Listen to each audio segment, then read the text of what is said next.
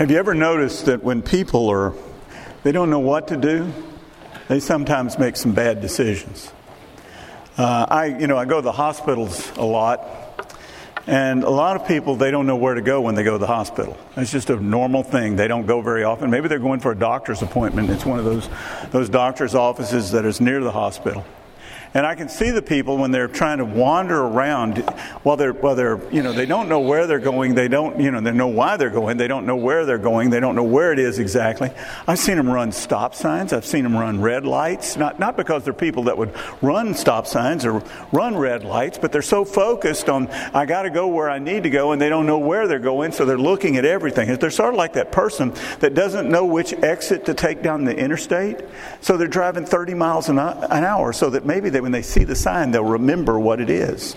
And going 30 miles an hour down an interstate is not a good decision.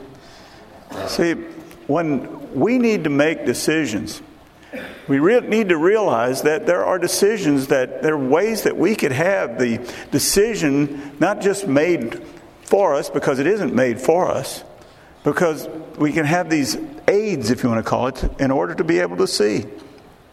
You know, sometimes our decisions what we think is a small decision, it turns into something really great. I, you've heard me tell this story before, but it's amazing to me that Edward Kimball, a Sunday school teacher, would go to a shoe clerk that had visited his class and win that shoe clerk to the Lord. And that shoe clerk would become the greatest evangelist of the 19th century who would then lead a guy named Wilbur Chapman to the Lord, and he becomes a great evangelist. And then who would lead a guy named Billy Sunday, who was a professional baseball player, to the Lord, and he becomes a great evangelist.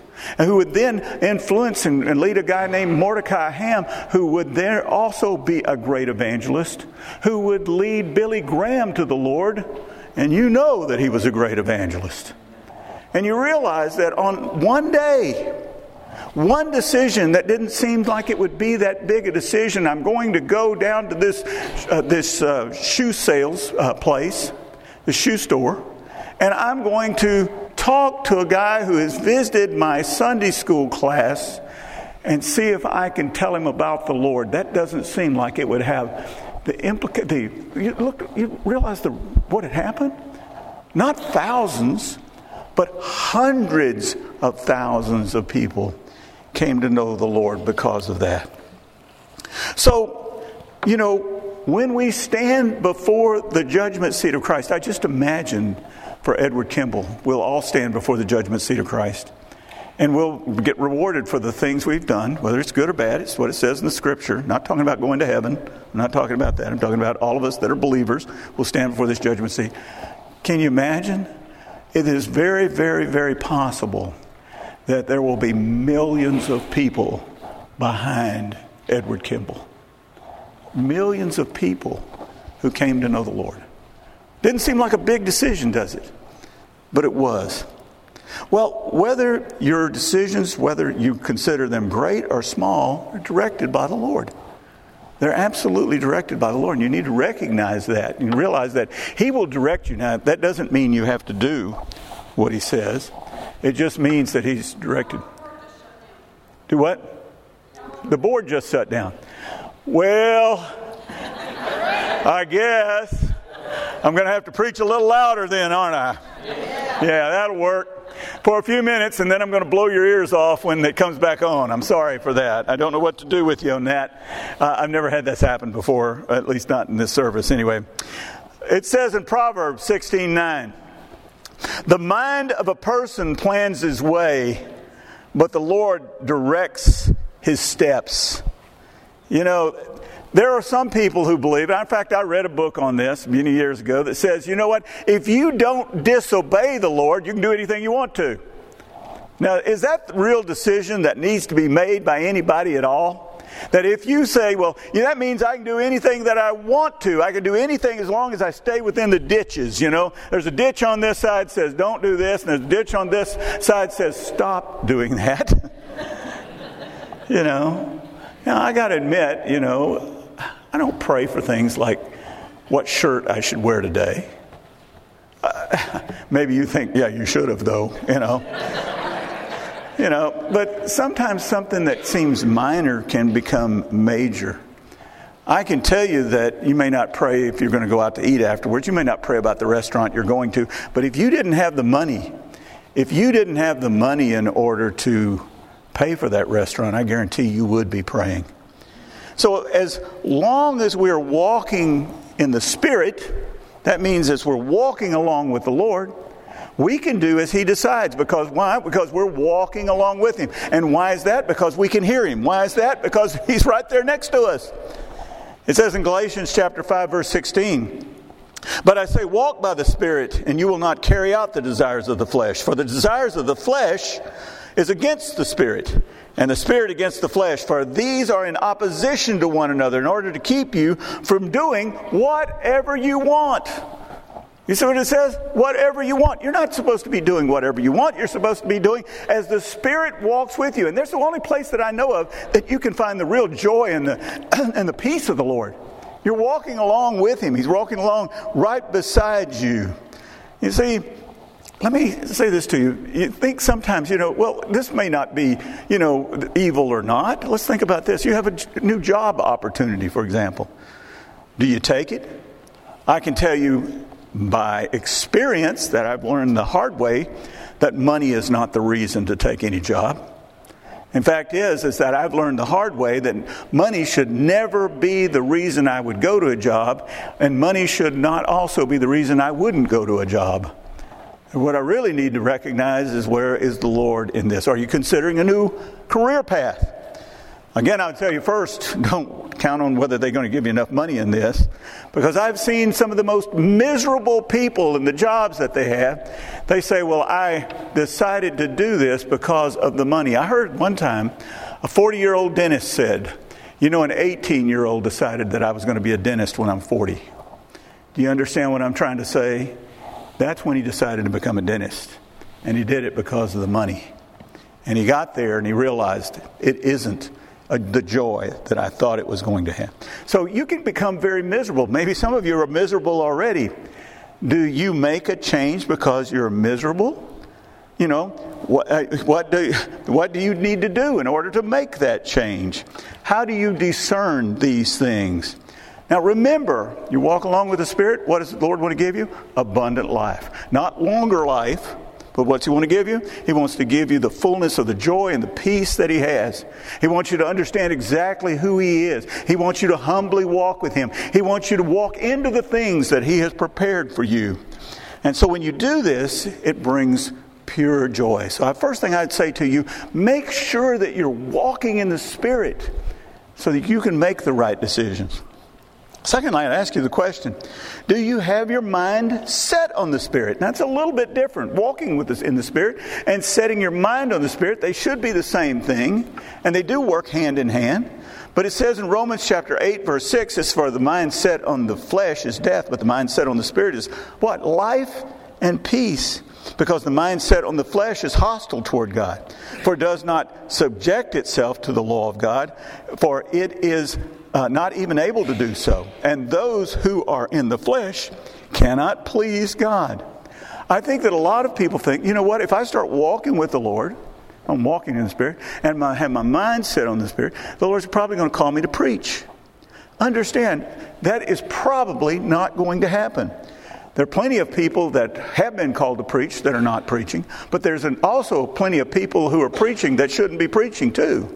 And if they could listen, if they could walk in the Spirit, and if they could listen to the Spirit, they would have known that that was not their call. Now, understand, when we have this peace, this peace is not absent of, of trials. Peace is the assurance that God is walking with you through whatever you are facing. See, you know that together you and God can handle anything. I mean, there's things in front of you. That doesn't mean you're going to have all the bad things escape. It means that when you walk in that, that bad things in front of you, what you know is I know the person that's right next to me. And with him and me together, we can walk right through this thing because he's going to hold my hand. Sometimes he might even pick me up. That's why the, the hymnist describes it best when the hymnist, I'm not going to sing to you, I love you too much. Tis so sweet to trust in Jesus and to take him at his word just to rest upon his promise and to know, thus saith the Lord, Jesus, Jesus, how I trust him, how I've proved him o'er and o'er. Jesus, Jesus, precious Jesus, oh, for grace to trust him more. That's it, folks, walking along with him. And so the mind that is set on the Spirit is one of trust because the Father and the Son and the, and the Spirit are all in agreement with each other. And you're walking along with them. Third, I'd ask you this Are you praying for wisdom? So you need wisdom in order to be able to make decisions. James 1 5 says, But if any of you lacks wisdom, and I have to say that, who is it of you that doesn't lack wisdom sometime? Tell me about that. But any of you lacks wisdom, let him ask of God, who gives to all generously and without reproach, and it will be given to him. Do you realize this is a promise that God has said? If you ask him for wisdom, he will give it to you. See, any decision that you don't already know the answer and what you're supposed to do, you should go before the Lord and you should say, Lord, I do not have the wisdom. I need the wisdom. And I, and I believe, Lord, that you will generously give me the wisdom that you said you would. Now, understand, wisdom is not knowledge. Wisdom is the insight necessary to make a godly decision. It's that insight. See, wisdom changes your character to make you wise. And why do we go to God? Why do we go to God for wisdom? Because God can give us wisdom because He is full of wisdom. Paul, in his letter to the Romans, he wrote, Now to him who is able to establish you according to my gospel and the preaching of Jesus Christ according to the revelation of the mystery which has been, been kept secret for long ages past, but now has been disclosed and through the scriptures of the prophets in accordance with the commandment of the eternal God, has been made known to all the nations, leading to obedience of faith. And then he says this to the only wise God, through Jesus Christ, be the glory forever. Amen. To the only wise God that we have.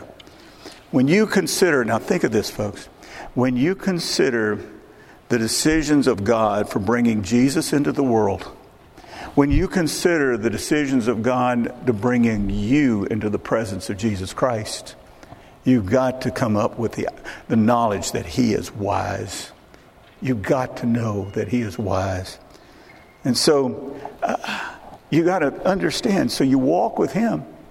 And it may not be the shortest path, but it is the right path to take. Now, years ago, they've cleaned this up in the last, oh, seven or eight years. But on the way to the site to where Jesus was actually baptized, now most of the time we take people to a different site. And take it to this different site because it's cleaner. I'm just going to tell you up front, it's a cleaner place.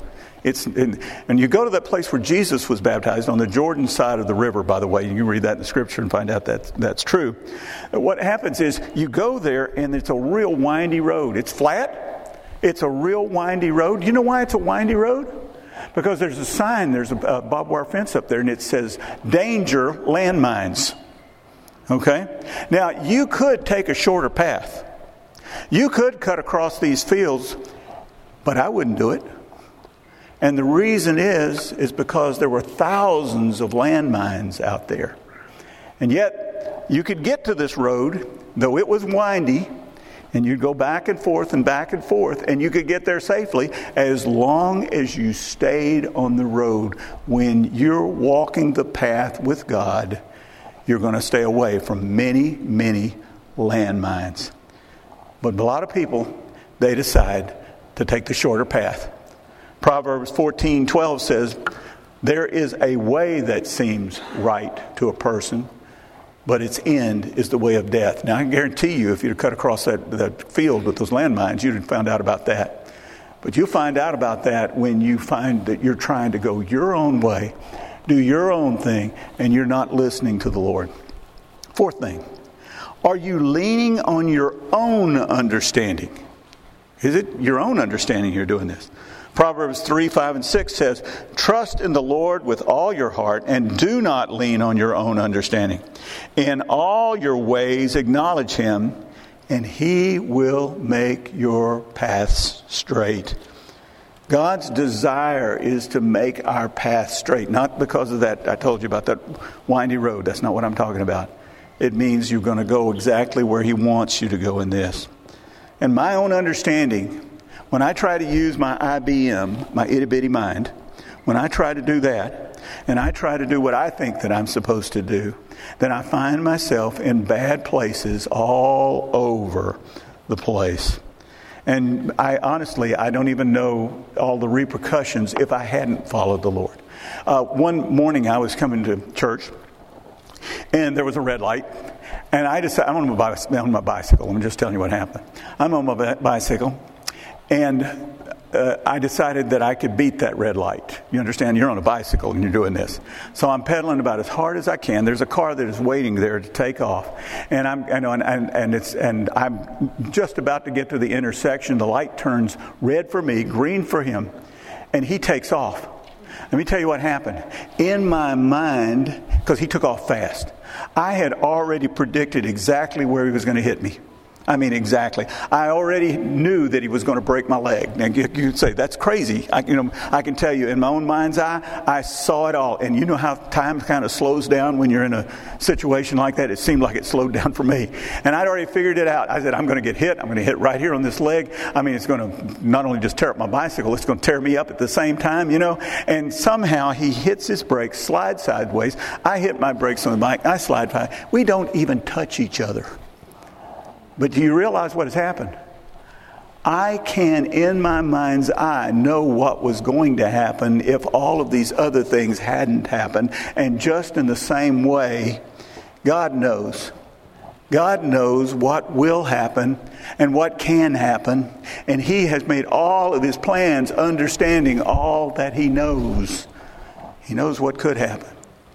And we don't know that. We lean to our own understanding. As I mentioned last week, but I'll give it, it's a great illustration though.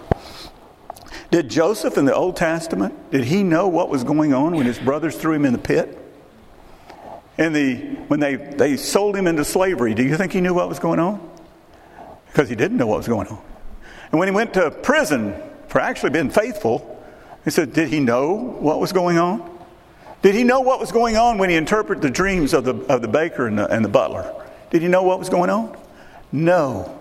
He figured it out that if he followed along with the Lord, did what he was supposed to do, guess what happened? He says in Genesis 50 20, he's talking to his brothers. He said, As for you, you meant evil against me, but God meant it for good.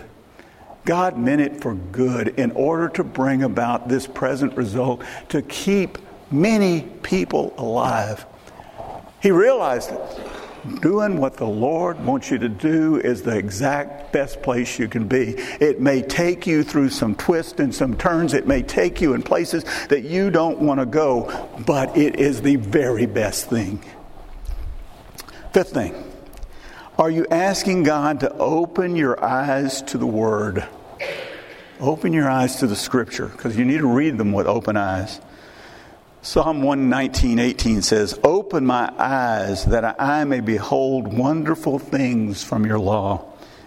I will tell you, folks, the number one thing I would say in a Christian walk of any of you is to have a regular quiet time, a time every day that you spend with the Lord. Now, I choose to do it in the mornings. I do it in the mornings because it sets my day in order. You don't have to do it that. There's nothing in the world that says you have to. And I hardly ever read more than three or four verses. I did this morning. I read 13. I'll tell you exactly. I thought that was funny. I said, well, I read 13 this morning. I tell them three or four, but this morning I didn't do that. And said, and so what happens is God often answers my questions for direction, what, what, what do you want me to do, as I'm in that quiet time. Isn't that amazing? It's amazing to me. You see, He knows where I'm going to be in every moment. He knows whether or not I'm going to read that scripture that morning. He knows what scripture I'm going to read, even if I don't even know what scripture I'm going to read. He knows all of that. And He knows He can give me the answer at the time that I need it, just as I am in His Word. Now, that's not always the case, folks, for me. There have been times when God has directed me to a scripture. I told you this story before, too, but it's the best one I know. I don't play uh, Bible roulette. I don't go drop the Bible down and see what's going to happen. You know, it might, you know, I'll, I'll probably end up in the concordance or something in the back or the, on, on the maps or whatever if I did that sort of thing.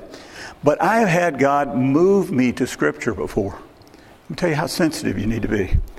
I was arrogant. I was in Lubbock at the time. I sensed that my ministry was finished. I, I, did, I think it was time for me to go. And so I was meeting with two other guys, two other men, and we were praying about things. And, and, and I told these men, in my arrogance, said, Lord, I mean, I said to these guys, I'm praying to the Lord, rather, that I am, that the Lord's going to speak to me, tell me the name of the church and the city that it's in beforehand, so that when they call, I can say, I was waiting for you to call. That's, that's arrogance. And so I began to pray this. And I didn't pray it for long, just a couple of days, two or three days. And I suddenly got Hebrews 11:8 in my mind.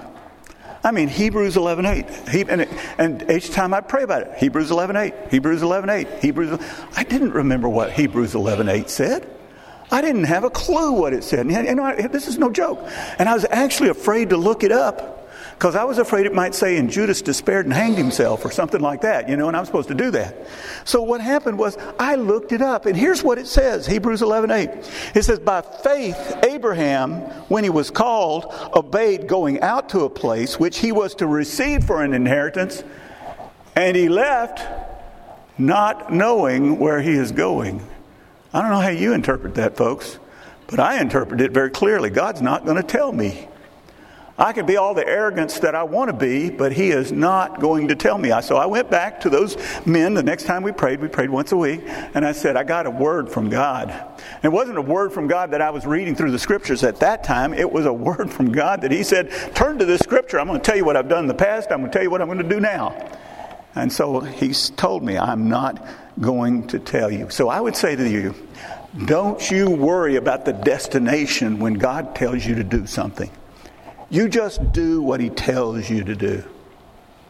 Sixth thing I'll say are you open to godly counsel? This is very, very important. Proverbs 1 5, and there's many scriptures I could have chosen here. A wise person will hear and increase in learning, and a person of understanding will acquire wise counsel. God places people that are wise in your path so that you will walk in the ways that He wants you to walk. And now, this story I'm going to tell you is where you men need to listen to your wives. Karen and I got married December the 4th, 1976. She still had a semester left in college, so she was still in college. And we went to something called LTC, which is Leadership Training Conference in Waco. That's where they take the uh, college students and, you know, they train them how to do things on the college campus. And so I went with, uh, with her. She was still a college student. I was not a college student, and I went there. And on the way up there, I decided to buy an egg salad sandwich at 7 Eleven. I don't even know if I ought to tell you the rest of the story. I got sick. Oh, I got really sick. I was there in some auditorium there at Baylor, and I was up there, and I went to that bathroom that was up there, and I was over that that white throne. I threw up that sandwich, my lunch, my breakfast. I threw up the pizza I had three days before. I'm telling you. And when I finally had enough, I mean, I'm talking about the sweating, you know what I'm talking about. I finally go in. There's a speaker, and he's challenging the college students. Is when you graduate, why don't you take a year and become a campus evangelism coordinator?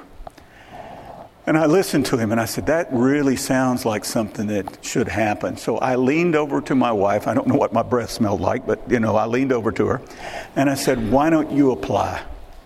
And she tur- turned to me and said, Why don't you? And I knew that was wise, that was godly counsel at that moment. And so I did. And I became a campus evangelism coordinator working for the Baptist General Convention of Texas at two college campuses. But if you're open to godly counsel, people, God will put people in your path so He can give you what He wants you to do. Now, I've had that happen many other times in my life. That's just one of the cases. You know, I've heard it in sermons from other preachers. I've heard it from watching preachers on TV. I've read it in books, and I've read it in the scriptures. I was visiting before I ever thought about going in the ministry. I was visiting a church at First Baptist Franklin. One time in my life, I went with a guy named Joe Bolin, who was their part time youth minister. He was one of the college students, and I was a college student at that time. And I went there, and on that one Sunday that I was there, I was there for a Saturday night and a Sunday. He did some things with his youth. And on the Sunday night, they had Sunday night services. And there was a retired pastor, and I was sitting, I was just sitting on the front because there's, there's, always room at the front, you know what I'm saying? And so I, I was sitting on the front. And this retired pastor, whom I did not know, came up to me and said, God is calling you to preach. I want you to know, I got out of that church as fast as I could. And I never went back. You see, God knew I'd be obstinate, but He also knew He needed to tell me. That's godly counsel. Then, seventh, are you willing to accept His will no matter what? When Jesus was in the Garden of Gethsemane, a lot of people think he said, Oh Lord, I just want this cup to be removed from me. And that's what he was praying. That is not what he was praying. You hear me? What he was praying for is his Father's will. And if I read this prayer to you, you'll understand it. He says in Luke 22 42, he says, saying, Father, if you are willing, remove this cup from me, yet not as my will, or not my will, but yours be done. He was praying for his Father's will. Now, the immediate consequences seem dire. But the ultimate result was glorious of that decision. You realize there is no other way that we could have been saved. There is no other way. I know the people are saying, What in the odd the way God chose to save us? No, there was no other way. We needed somebody who, We're all dead in our sins. We needed somebody who was alive, someone who'd never sinned in order to die for us because you can't kill a dead person. But with a live person, you can. And He gave His life for us. In the book, The Insanity of God, Nick, Ripken tells the story of when he went to Somalia. The terrorist groups in Somalia were killing all the Christian converts. They were just killing them, getting rid of them. And three of the Muslim workers that he had, they found out they were on the hit list.